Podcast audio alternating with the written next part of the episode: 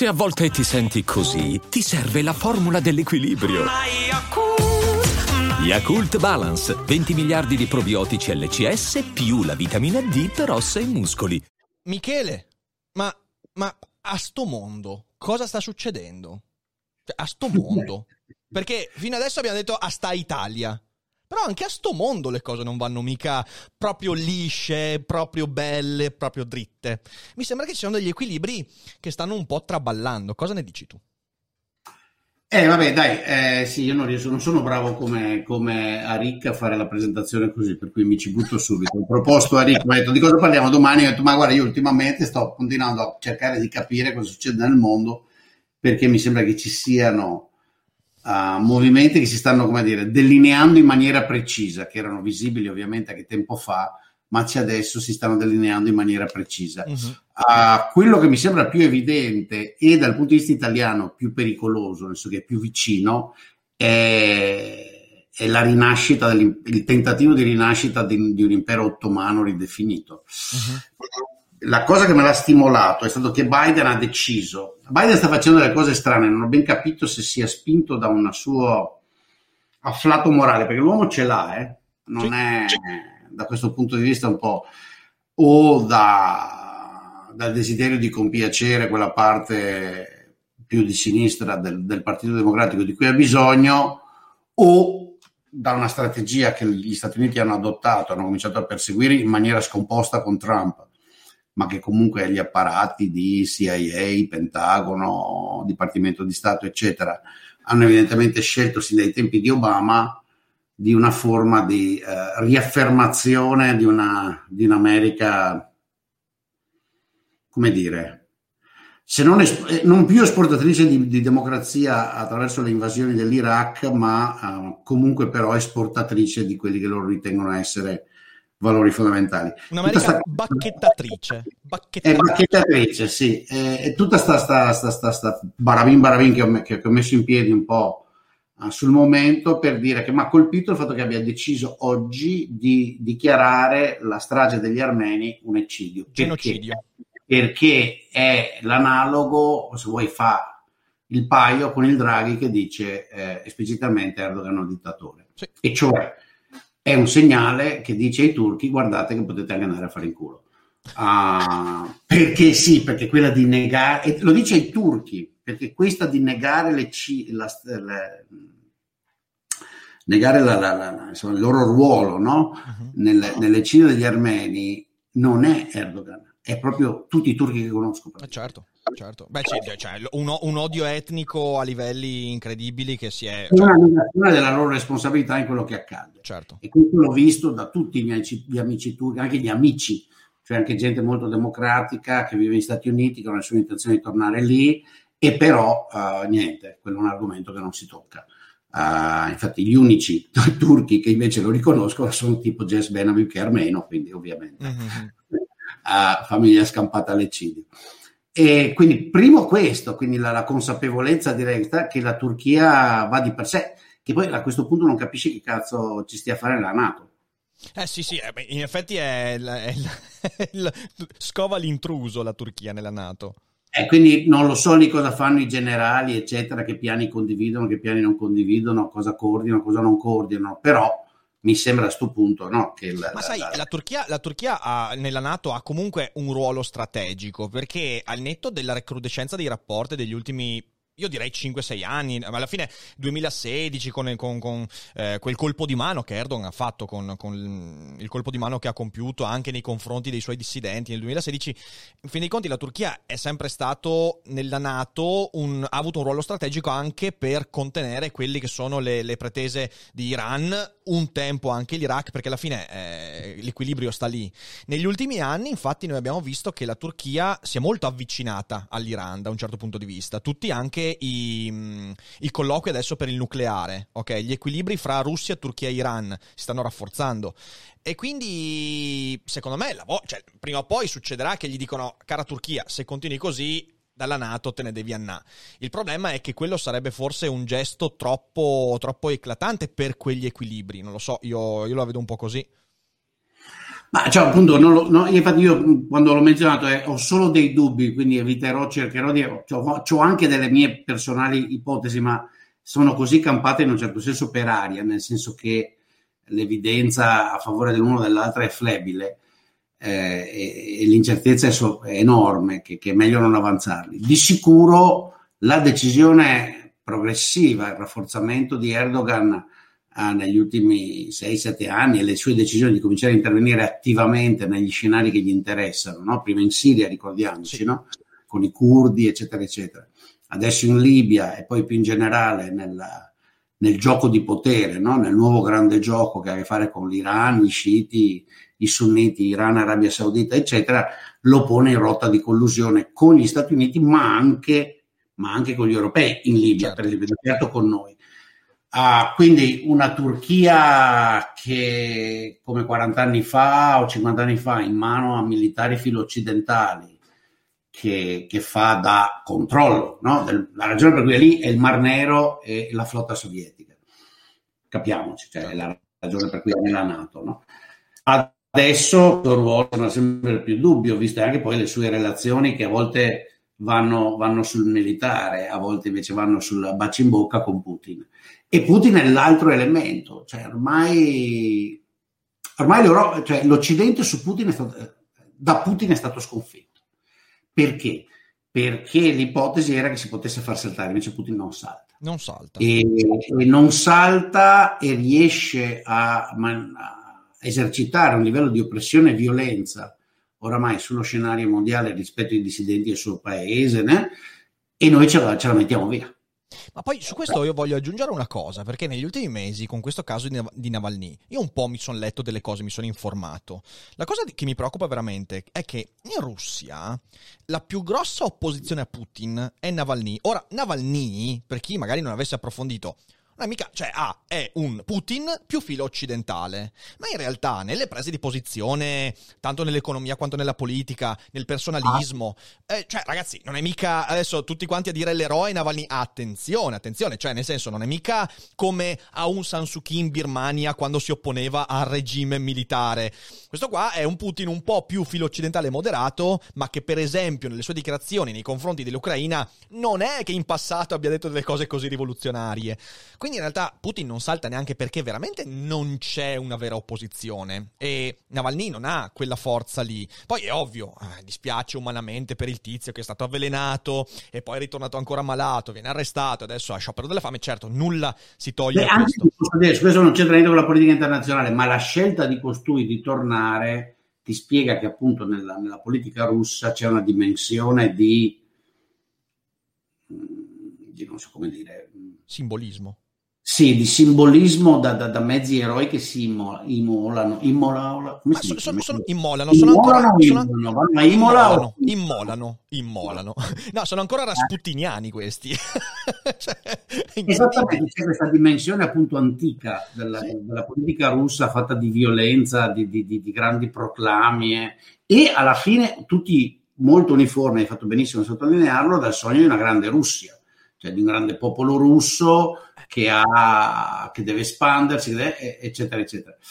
Anche lì è una sconfitta obiettivamente della visione che avevamo, perché al di là del comunismo non comunismo, emerge ancora una volta che anche dietro a Luce, che il comunismo russo post fase iniziale, Lenin, Trotsky e così via, da Stalin in poi, è il russismo, esattamente come il comunismo cinese è l'imperialismo cinese di antica data.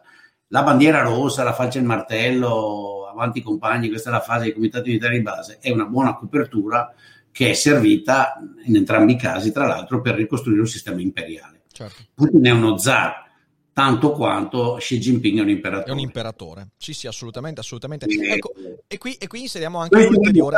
Il riemergere di queste grandi conta- costanti storiche, no? di, mm-hmm. di, queste culture, di questi popoli, di queste identità nazionali e linguistiche.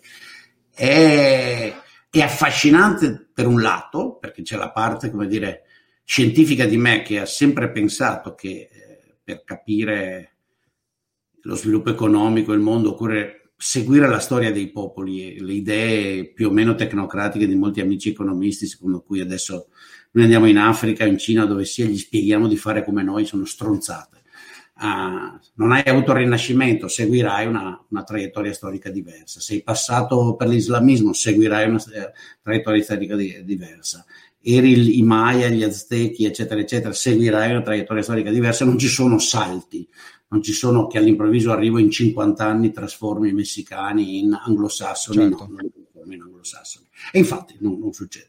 Però fa impressione vedere in questi due grandi paesi nuclearizzati, potenti, eccetera, eccetera, riemergere, no? Sì, sì, sì, sì uh, con delle pretese. Alexander the Great, Alexander the Great in Putin e, e gli imperatori del, del 200 in esatto, esatto, esatto, esatto. E quindi sì, questo scombussola, questo scombussola perché ti eri abituato, almeno persone della mia generazione, no? Sì, sì. Ti eri abituato a pensare alla politica internazionale in un'altra maniera sì, sì, come, come a, un, a, una, a una, un, un, processo di osmosi quasi, cioè se non, se non fusione almeno osmosi, quindi che la, la, la, il vettore di cambiamento occidentale avrebbe in qualche modo normalizzato poi anche il resto, invece non sta succedendo e c'è l'altro polo, quindi la Cina.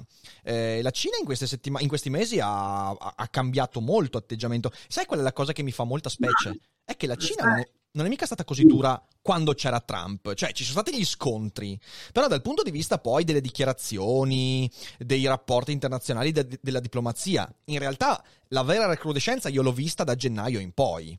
Com'è che... Beh, perché hanno avuto la conferma, allora, perché se tu sì. parli con i cinesi ti dicono, poi torniamo all'altro aspetto perché un po' mi affascina dal punto di vista così intellettuale, ma perché parlando con loro, uh, il loro ragionamento era voi non vi siete resi conto in Occidente che il processo di deterioramento delle relazioni è iniziato con Obama. Ok. La visita di Obama era stata vista da Xi Jinping, fatta ancora credo nel 2010, in Norvegia, uno, primo dei primi viaggi, se non mi ricordo, sono parecchio tempo fa, durante il primo termine. Uh-huh. Era stata vista da Xi Jinping come un gesto di riconoscimento di eh, pari dignità mondiale, ok?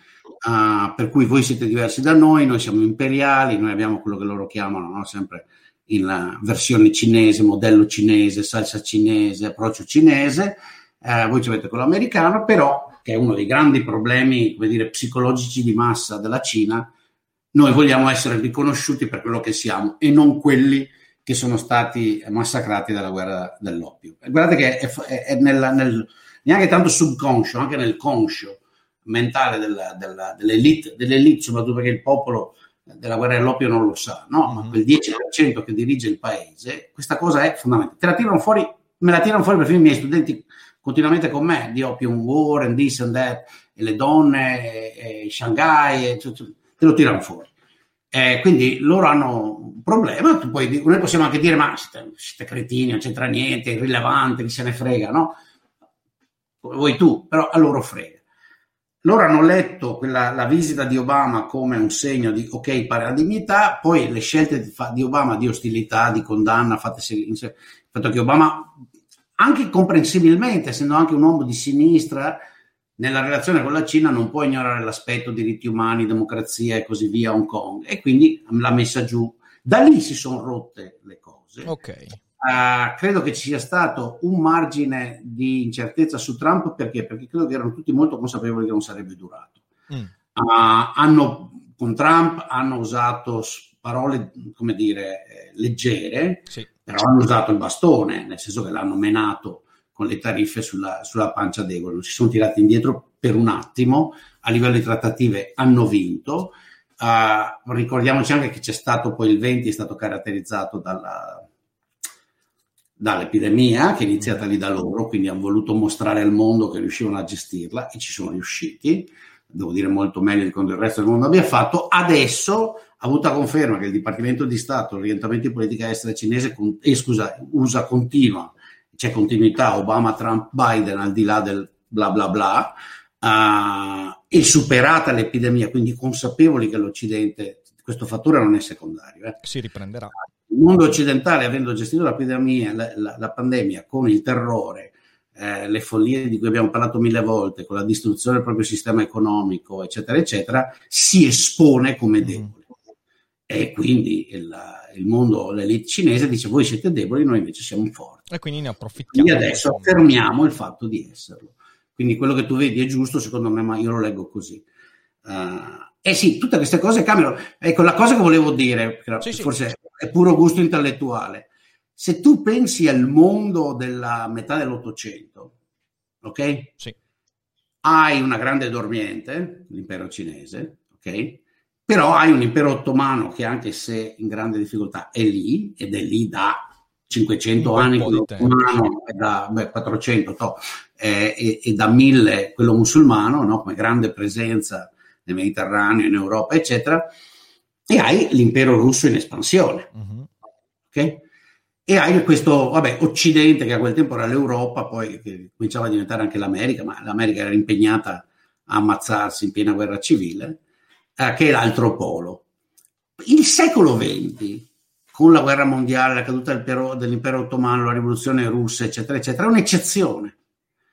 Perché il grande gioco dei grandi imperi nazionalistici, nazionali e linguistici e culturali sparisce all'improvviso e c'è questa contrapposizione mondiale fra i democratici e i sistemi totalitari. Sì. No? Prima i nazifascisti, poi i comunisti, ma c'è questa maniera. La gente come me nasce e cresce poco dopo la guerra mondiale seconda e quindi con molto forte ancora la lotta contro il nazifascismo e con crescente dominante, me lo ricordo, insomma, la paura che avevo dei russi quando avevo dieci anni era sostanziale, c'era una roba vera. Io mi ricordo l'emozione in colonia, nella, avevo 12 anni, nel 68, quando hanno invaso Praga, perché sembrava che arrivassero a, a Udine. Uh-huh. Eh, il giorno dopo, cioè era proprio una, una, una, una... Eh, ricordo che me lo, ricor- me, me, me lo, raccontava anche mio padre, sì, sì. Che... Cioè, io, eh, insomma, me lo ricordo, cioè, me lo ricordo, fra tutti vedevamo i russi lì, sì, sì. con i carri armati, lì, a Udine, a Mestre, a Cortina, dove eravamo, a, quindi era molto forte. Quindi cresci questo, in questa visione del mondo e, e, leggi, no? E adesso no, adesso ti rendi conto che almeno per quanto ci riguarda, c'è questa parte di qua, poi c'è, poi c'è Africa, c'è, c'è, America Latina, e niente, siamo tornati a, è riapparso il terzo grande impero dormiente, quello cinese, più preponderante di tutti, riemerge una sua forma di ottomanismo, di islamismo espansivo ed è ritornata la, la Russia zarista in Russia, che ha fatto una pausa soltanto di un cambia, tocca ripensare completamente. Non so se ci stanno pensando eh, eh, chi fa politica estera o chi si occupa di politica militare in Italia, in Germania, in Francia. Eh, la debolezza europea in tutto questo è semplicemente spaventosa sì. che non è solo militare, è proprio culturale. Cioè, no, no, si traduce in ogni aspetto. Tu guarda soltanto se stessa che si guarda sì, l'ombelico che dice tu guarda, soltanto, tu guarda soltanto quelli che sono i, uno dei grandi temi del nostro tempo, quello sull'intelligenza artificiale. L'Europa è lì che si chiede, ah, ma facciamo come l'America o come la Cina? Cioè, nel senso, quale, quale atteggiamento? Quindi siamo sempre, siamo, siamo il, il, il, la maionese dentro il tramezzino, cioè nel senso, non, non mi sembra assolutamente un, un buon atteggiamento. E sai, è, è, molto interessante questa lettura perché eh, quel bipolarismo che tu hai definito l'eccezione, quindi che si è tradotto culturalmente nei buoni contro i cattivi. Eh? Cioè, chiariamoci, noi abbiamo, abbiamo vissuto un Novecento in cui da un lato c'erano i buoni e dall'altro i cattivi. E a un certo punto i cattivi abbiamo pensato di averli fatti sparire. Adesso invece viene fuori un mondo che ha molti poli. Secondo te quanto è rischioso il fatto di far perdurare questa idea. Perché, eh, sai, nel, nel, nel, guardare quello che sta succedendo con. Adesso, adesso ti spiego. Eh, nel, nel, vedere quello che sta succedendo con Russia, Turchia e Cina, eh, il pregiudizio di vedere questi tre poli come contrapposti, come se fossero un, un blocco unitario contro l'Occidente, contro le democrazie occidentali contro quello che noi rappresentiamo è forte. Cioè, in fin dei conti, pensa anche commercialmente. Ne abbiamo parlato qualche settimana fa. Il discorso della via della seta. Sulla via della seta cinese, eh, Russia e Turchia in realtà sono fra i primi che sono entrati e hanno cominciato a cooperare con la Cina. Su tanti altri aspetti, la Russia e la Cina vanno d'accordo, la Turchia e la Cina vanno d'accordo. E quindi eh, l'idea che ci sia un blocco orientale contrapposto a un blocco occidentale in realtà si sente ancora molto forte. E allora la domanda che ti faccio è, fra questi poli invece, fra la Russia, ottoma- i nuovi ottomani e, e la Cina, esiste una rivalità oppure vanno molto d'accordo fra di loro, secondo te, in contrapposizione a un Occidente sempre più debole? Ah, eh, sì, cioè, oggi chiaramente è così. oggi, siccome la priorità, siccome militarmente e economicamente l'Occidente, ovvero l'Europa, specialmente quella che era una volta l'Europa occidentale, no? uh-huh. che si un po' il seguito alcuni dei paesi dell'ex Europa orientale, ma non scordiamoci che ci stiamo tirando al seguito i tre baltici che hanno sempre fatto parte culturalmente del, del, di, quel mondo commerciale no? del Baltico, uh, la Polonia, uh, un po', un po' sloveni, insomma, con, eh, insomma, i boemi, certo, gli slovacchi, che culturalmente, e l'Ungheria con grande oscillazione. Con grande oscillazione. Il resto, eh, perché? Il resto, come dire, il resto, boh, vedremo, no? Non si capisce.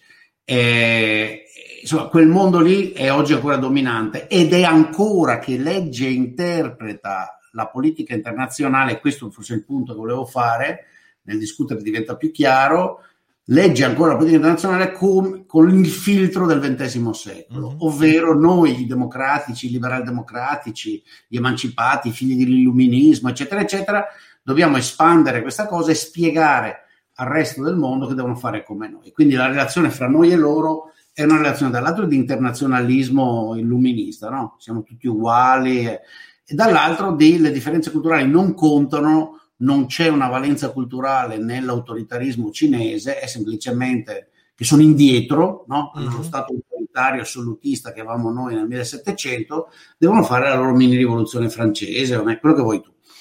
E noi continuiamo a leggerlo così. E gli altri, ovviamente, avendo tutti un interesse a coalizzarsi più o meno implicitamente nei fatti, no? cioè una specie di coordinazione senza parlarsi, poi magari anche si parlano, eh, certo. i diplomatici si parlano e non è che lo pubblicano sulla gazzetta del... Esatto. non si fa la chiacchierata su YouTube. Eh, esatto, andiamo su YouTube, c'è un bel annuncio, ci siamo messi d'accordo nel, nel fare un brutto scherzetto a, a, a, agli americani. Ecco, quindi, a Biden, sì, sì. Esattamente. E, cosa riaffermano, se ci pensi? Tutti e tre. Riaffermano una diversità storico-etnico-culturale. Ed è questo il punto che io trovo eh, da, se vuoi, qualcosa che persone come me devono accettare. La, uh, the long run, la grande brodelianamente, uh, il tempo lungo della storia che è andato definendosi nel secondo millennio, attorno ai, de- perché sono tutte cose che si definiscono nel secondo millennio. Con l'eccezione di quello cinese, che c'era già, è vero, però uh, si definiscono nel secondo millennio eh, dell'identità islamica, l'identità russa, no? che sì. insomma, il, popolo, il, cosiddetto popolo ruschi nell'anno 200 praticamente non esisteva, erano quattro lì persi che facevano commercio in Lituania, giù di là. Ecco. Insomma, questi oggetti eh, etnico-culturali e nazionali e linguistici che si definiscono nel secondo millennio sono ancora quelli dominanti sulla scena mondiale la contrapposizione illuministica fra noi gli avanzati eh, e loro i retrogradi non vale più. È un filtro che usiamo noi ed è un filtro erroneo. È un filtro erroneo e continuando a usarlo non capiremo. Questo non vuol dire adottare un punto di vista schmittiano, no? il nomos della terra puttanate di questo tipo, perché non è che voglio buttare via ciò che di intelligente c'era nell'analitica post-illuminista. Però uh, strategicamente devi dire ok, al progetto imperiale cinese, al progetto imperiale russo, cosa contrappongo che coinvolga i popoli dell'Occidente. Certo. Perché il fatto vero, come hai sottolineato giustamente tu con Navolny, qual è? È che il popolo russo è tutto dietro a un'idea di ricostruzione della, della, della, dell'impero russo. E la, la, il dibattito è su chi comanda. Cioè lo zar è Putin o è Navolny o è chi toccherà. Esatto. E poi seguiamo, e poi seguiamo. Poi, poi comunque vediamo. Quindi, sì, sì, sì, sì, sì. Noi, noi, noi, uh, no, noi stiamo lì a discutere di coprifuochi e di stronzate di questo tipo. Uh, eh beh. Sì, sì, ma... Questa consapevolezza di chi siamo, eh. E forse non lo so, cioè forse siamo gli europei, o forse cioè, questo devo dire, io non ho risposto a una serie di domande, la ragione per cui te l'ho posta se ricordi quello che ho scritto, ho detto sono molto confuso. No, certo, certo. Mettendo molto. No, per assurdo, per assurdo guarda, la, cioè, la, quello che mi sento di, di, di, mm, di dire è che per assurdo l'Europa di questi poli che abbiamo detto è letteralmente quella più indietro. Perché, cioè, se io vado a guardare, in fin dei conti, allora, la Turchia intesa non solo, solo, come Turchia, ma come mondo islamico, che segue un certo tipo di contrapposizione all'Occidente, e quindi lo ribadisco, con tutte le differenze distingo, però Turchia, Iran e, e, tutto quello che ne consegue, in parte anche movimenti che vediamo prendere eh, il Sahel e il, il, mondo del Maghreb, e quindi insomma c'è, c'è un mondo molto, molto, molto variegato che però si unisce intorno a un certo tipo di risposta a questo Occidente che negli ultimi 50 anni è stato molto spesso invasivo nei confronti di questi mondi e via dicendo. Poi c'hai la Russia. La Russia è ancora un, una grande federazione, vabbè, insomma, la Russia è un, una, una, un, un, insieme di popoli e di territori molto variegato che però appunto sono molto uniti dietro a un'idea di nazionalismo eh, piuttosto demarcato. E poi c'hai la Cina, che sono un, milia- un miliardo e mezzo di persone e che sono veramente trascinati da quello che sembra essere un progetto nazionalista di popolo, come se fosse lo spirito del tempo che li guida hegelianamente. Dall'altro poi mi accorgo che c'è, vabbè, gli Stati Uniti, che con tutti i problemi che si portano, e poi l'Europa. E l'Europa in realtà non riesce a trovare una propria identità, perché l'Europa è un marasma burocratico in questo momento che su quelli che possiamo definire tranquillamente problemi molto pratici, i contratti con i vaccini, le relazioni sul recovery fund, e si, si è persa completamente. Ora, eh, sta roba qua a me, a me, preoccupa perché quando tu mi hai proposto il tema io ho detto cazzo sì, cioè sono settimane che in fin dei conti continuiamo a ribadire, anzi mesi che continuiamo a ribadire, guarda, quello che stiamo vivendo non è il risultato della pandemia, il risultato della pandemia è che sono morte delle persone, che abbiamo avuto un abbassamento economico, ma il vero risultato è che siamo stati smutandati, l'Occidente è stato smutandato e abbiamo visto che misurandocelo ce l'avevamo più piccolo, scusatemi ora voglio dire, ho usato forse una metafora un po' infelice. Però, però, è esattamente così. Eh, e, e, e, quindi la pandemia in realtà ha manifestato il fatto che siamo noi quelli più indietro. Perché se persino su una roba del genere noi non riusciamo a metterci d'accordo sui prezzi dei vaccini, sulla gestione dei vaccini, sulle dosi dei vaccini, sui contratti, che ripeto dovrebbe essere una cosa molto molto pratica. E allora lì, allora lì diventa, diventa un problema veramente, veramente preoccupante, insomma. Sì, no, sono d'accordo. E lascia che dica una cosa che hai detto sull'identità europea e, la, e, i piccoli nazionalismi che emergono, no? che sono il vero. Allora, il conflitto al processo di unificazione europea in questi ultimi 50 anni, diciamo post anni 70, uh-huh. no? In 70 si è arrivati con l'abbrivio, la ceca, la CE, eccetera, eccetera. Infatti l'abbrivio ha portato no, di rifio di raffe all'entrata di, una, di un'Inghilterra, di un'Inghilterra, di un Regno Unito uh, riottoso nell'Unione Europea, con tutte le famose cosa succede? No, aspetta, non... abbiamo problema di connessione, Fede? Perché a me si è sconnesso tutto qua sul computer. Siamo connessi su Twitch? Io vi vedo perfettamente su stream, adesso non so su Twitch, non stavo controllando.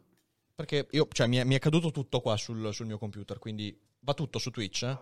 Qua va tutto, boh, perfetto. No, no, è, è, il mio computer che ha dato di matto. Scusami, Michele, vai pure, vai pure avanti. No, no, tu mi senti però. Sì, sì, ti sento, ti sento. Non mi senti... Eh, se ci pensi, no, post abbrivio anni 70, quello che ha bloccato di fatto il, il processo di unificazione culturale, anzitutto no, etnico, sociale, europea, e poi quindi di conseguenza politica economica, è stato cosa?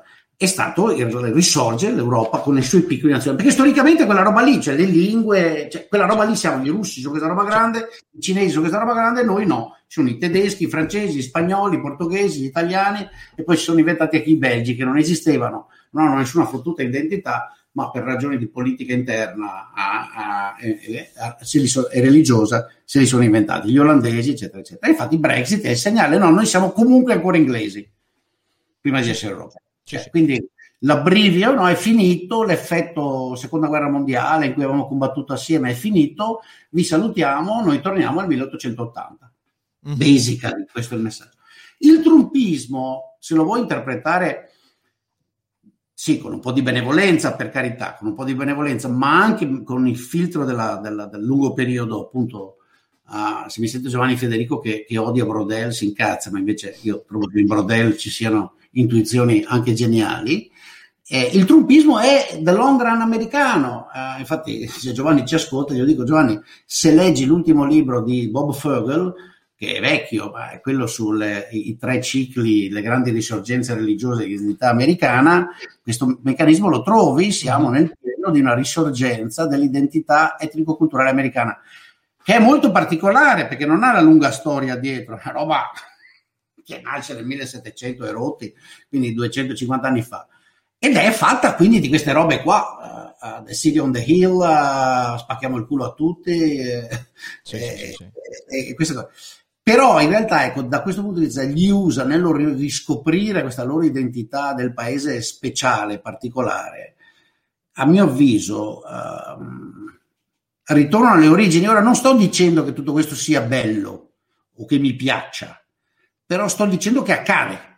Sì, sì, sta succedendo, è chiaro. Come accade? Io ho la brutta abitudine nella vita di eh, tenermi i miei ideali, i sogni, come dire, i principi per me, per carità, io li perseguo, però la realtà è quella che è e la realtà l'analizzo per quella che è. E niente, oggi occorre pensare alla politica internazionale in queste forme qua, e cioè con le dinamiche etniche di lungo periodo, culturali e linguistiche di lungo periodo, con il mondo dell'Ottocento che riappare in forme ovviamente diverse. Poi ci sono elementi div- completamente diversi, cioè, vuol dire, Facebook c'è ovunque. Certo, certo. Ok? E non c'era Facebook uh, nel 1870 quindi forse questo cambia qualcosa? Boh, non lo so. Beh, che si, si, siano cambiati, per esempio, il modo con cui le notizie si diffondono ha, ha, un effetto, ecco, lì io lo vedo in modo molto deteriore. Per me, da questo punto di vista, è l'apporto negativo, è uno degli elementi che stanno impedendo a noi europei di trovarci un po' più d'accordo. Il fatto che ormai siamo talmente presi da eh, velocizzazione nella comunicazione che abbiamo distrutto l'informazione, abbiamo distrutto un sacco di cose, quindi di fatto noi ci stiamo togliendo di dosso la capacità capacità di capire alcuni elementi. Per assurdo, eh, lo sai quanto io detesto il, il pensiero del si stava meglio quando si stava peggio, però non c'è dubbio che le popolazioni che stiamo citando abbiano un rapporto con l'informazione che è ancora molto diverso ed è difficile dire che l'informazione in Cina sia meglio di quella europea o americana. Non sto dicendo questo. Sto dicendo che c'è un, un, una maggior, eh, c'è, c'è, come dire, eh, c'è minor pancia nella fruizione delle informazioni, ecco, e io credo che questo stia, stia rendendo difficile anche proprio metterci d'accordo fra di noi. Una buona parte dei problemi che abbiamo vissuto eh, durante la pandemia qui in Europa è legata anche al fatto che ci siamo fatti della disinformazione incredibile e abbiamo preso decisioni su quella disinformazione. Allora a quel punto lì bisogna chiedersi se effettivamente l'informazione cinese sia effettivamente peggiore rispetto alla nostra. Ma questo è un altro discorso che affronteremo un'altra volta. Però sì, è, mm, sono, sono, molto concorde con quello che dici.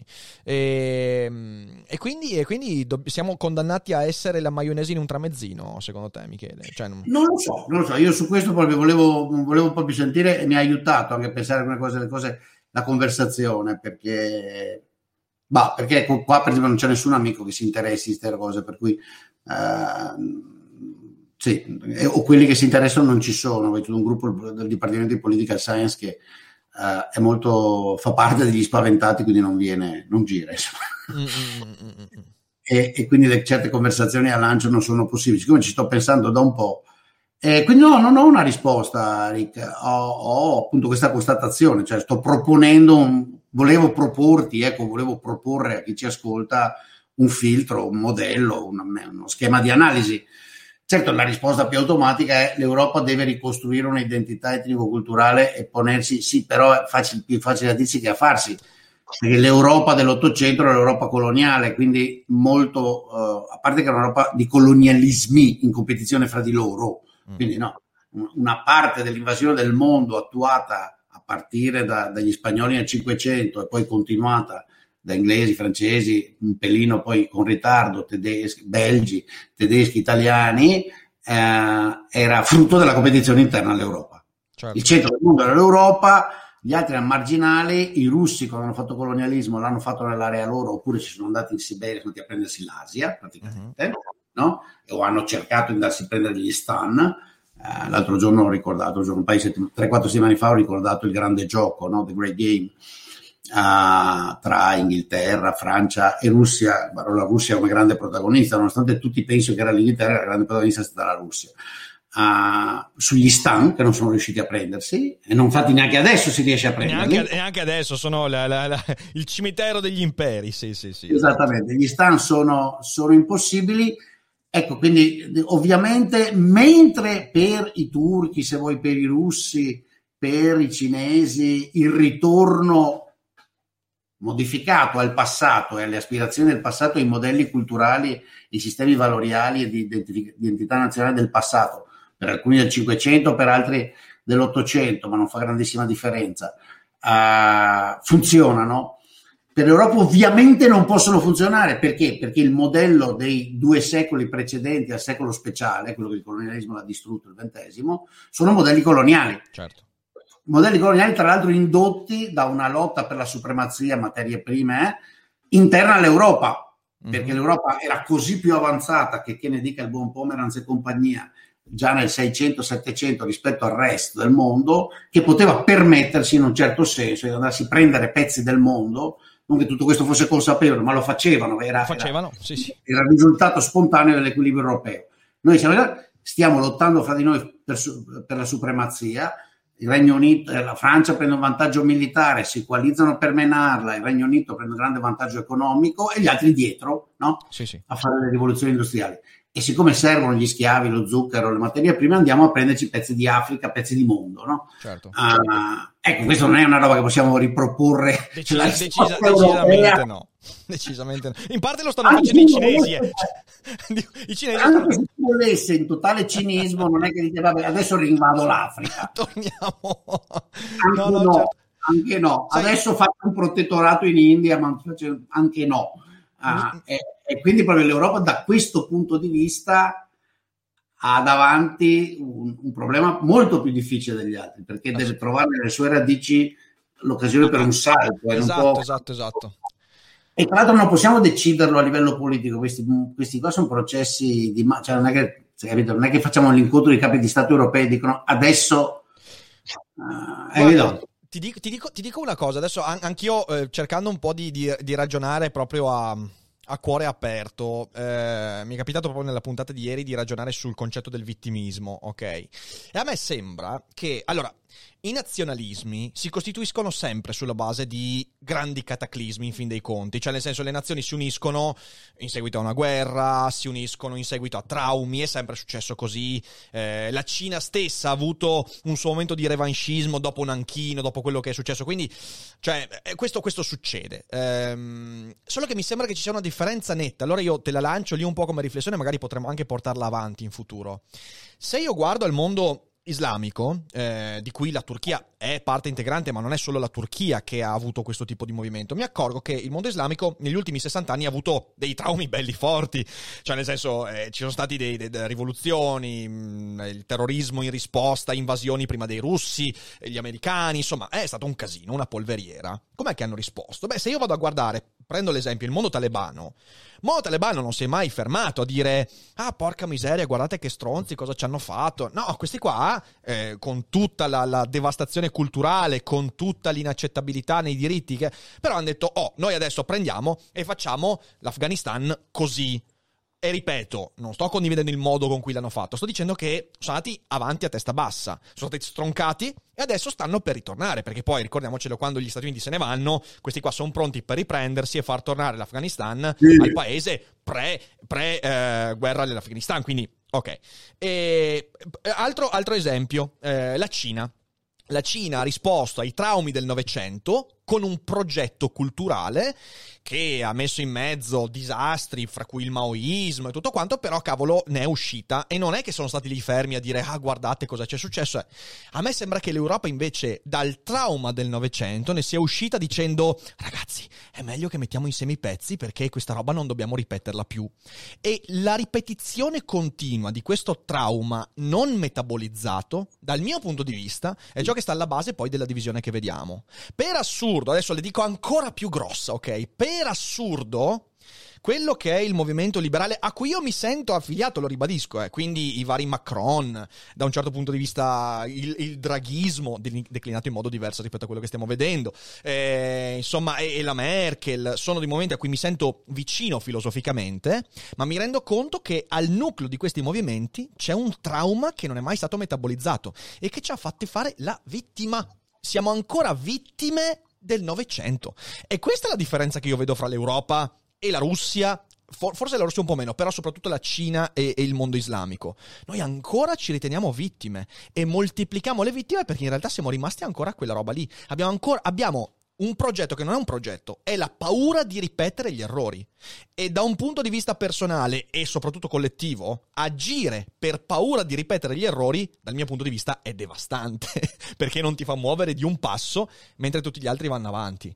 Io credo che questo nucleo qua culturale, che io lo vedo, lo vedo in tantissimi aspetti, dai più bassi anche ai più alti, il burocratismo della, de, che, che, porta il, il, il burocrate a non volersi mai prendere responsabilità è sintomo di questa cosa. Noi siamo ancora in mezzo al Novecento con la paura di rivivere i traumi che abbiamo vissuto perché e quindi, e quindi, è devastante. Quindi dicevo, se io mi sento da un certo punto di vista molto vicino filosoficamente a quel liberalismo che ancora oggi sento come parte integrante della mia identità, dall'altra parte mi rendo conto che i movimenti interni all'Europa, dalla Le Pen in Francia, il salvinismo in Italia lo lasciamo perdere perché Salvini in realtà è... ma la Le Pen in Francia, il patto di Visegrad fra Polonia e Ungheria, in realtà nasce e cresce in risposta a questa roba qua. E non è un caso che questi siano ancora gli uomini... Stai aggiungendo elementi analitici allo schema tema mio, siamo completamente d'accordo. Eh, cioè, e questa cosa qua è. Questa cosa qua questo, è... paradossalmente, guarda, questa cosa che hai detto su Salvini dovrebbe far pensare, forse stiamo andando lunghi, non so. Ma chi se ne frega. Uh, noi siamo anche qui l'Italietta indietro, senza identità, eh,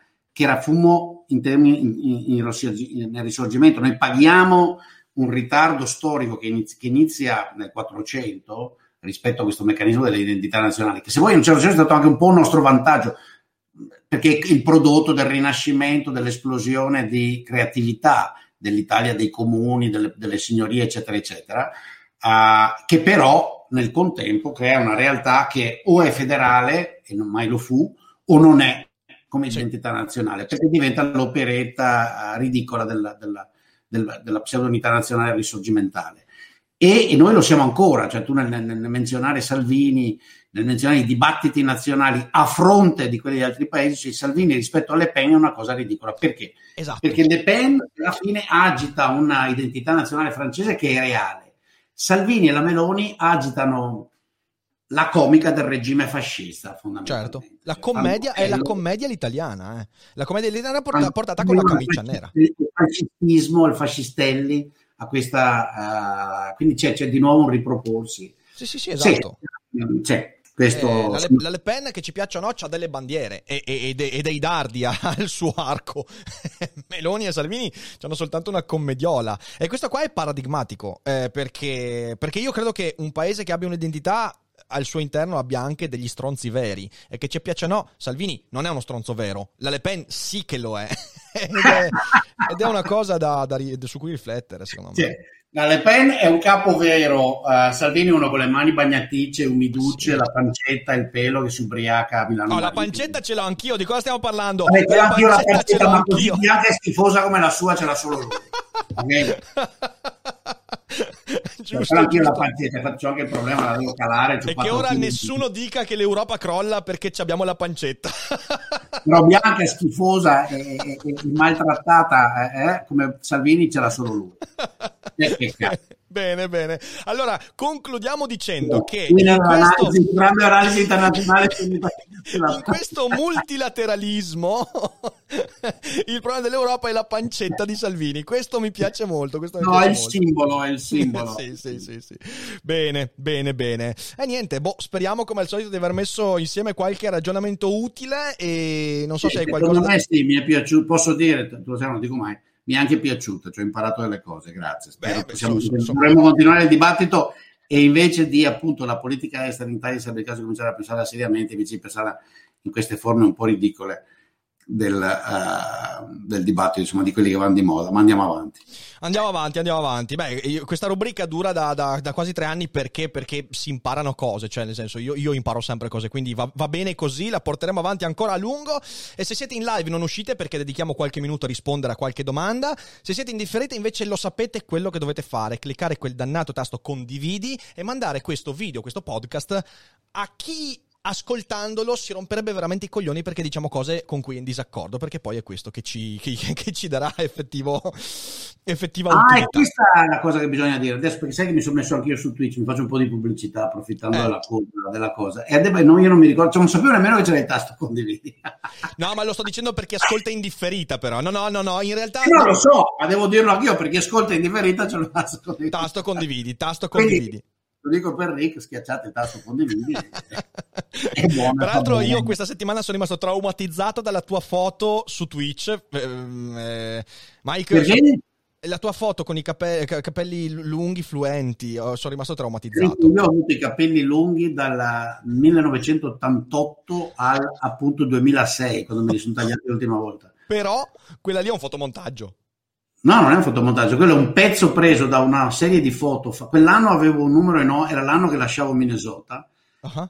che è un posto per chi fa economia di gran, cioè un posto super top, di grande tradizione intellettuale e anche di grande passione, in cui avevo passato otto anni stupendi, poi in realtà quasi tutta la carriera, perché mi sono fatto tre offerte, ci sono andato e venuto, quindi era un po' c'era una dimensione sentimentale. Avevo i capelli esattamente così e quell'anno che ho lasciato Minnesota avevo ben sei studenti sul mercato, ah, numero enorme, un numero enorme di studenti di PhD, averne sei sul mercato.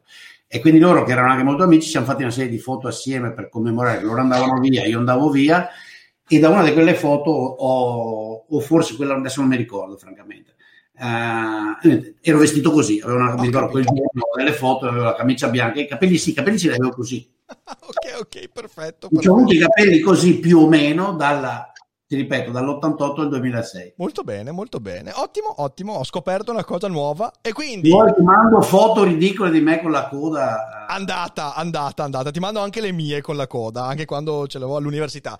Grazie a tutti per essere stati qua con noi. Ci vediamo presto e non andatevene in live, mi raccomando. E per tutti gli altri, non dimenticate che non no, è... Non è tutto noi a ciò che pensa. Ottimo, oggi, ottimo. Oggi, oggi, ci vuole. Oggi Alla prossima.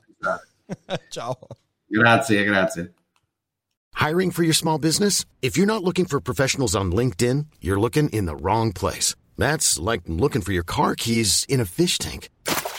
LinkedIn helps you hire professionals you can't find anywhere else, even those who aren't actively searching for a new job but might be open to the perfect role. In a given month, over 70% of LinkedIn users don't even visit other leading job sites. So start looking in the right place. With LinkedIn, you can hire professionals like a professional. Post your free job on linkedin.com slash achieve today.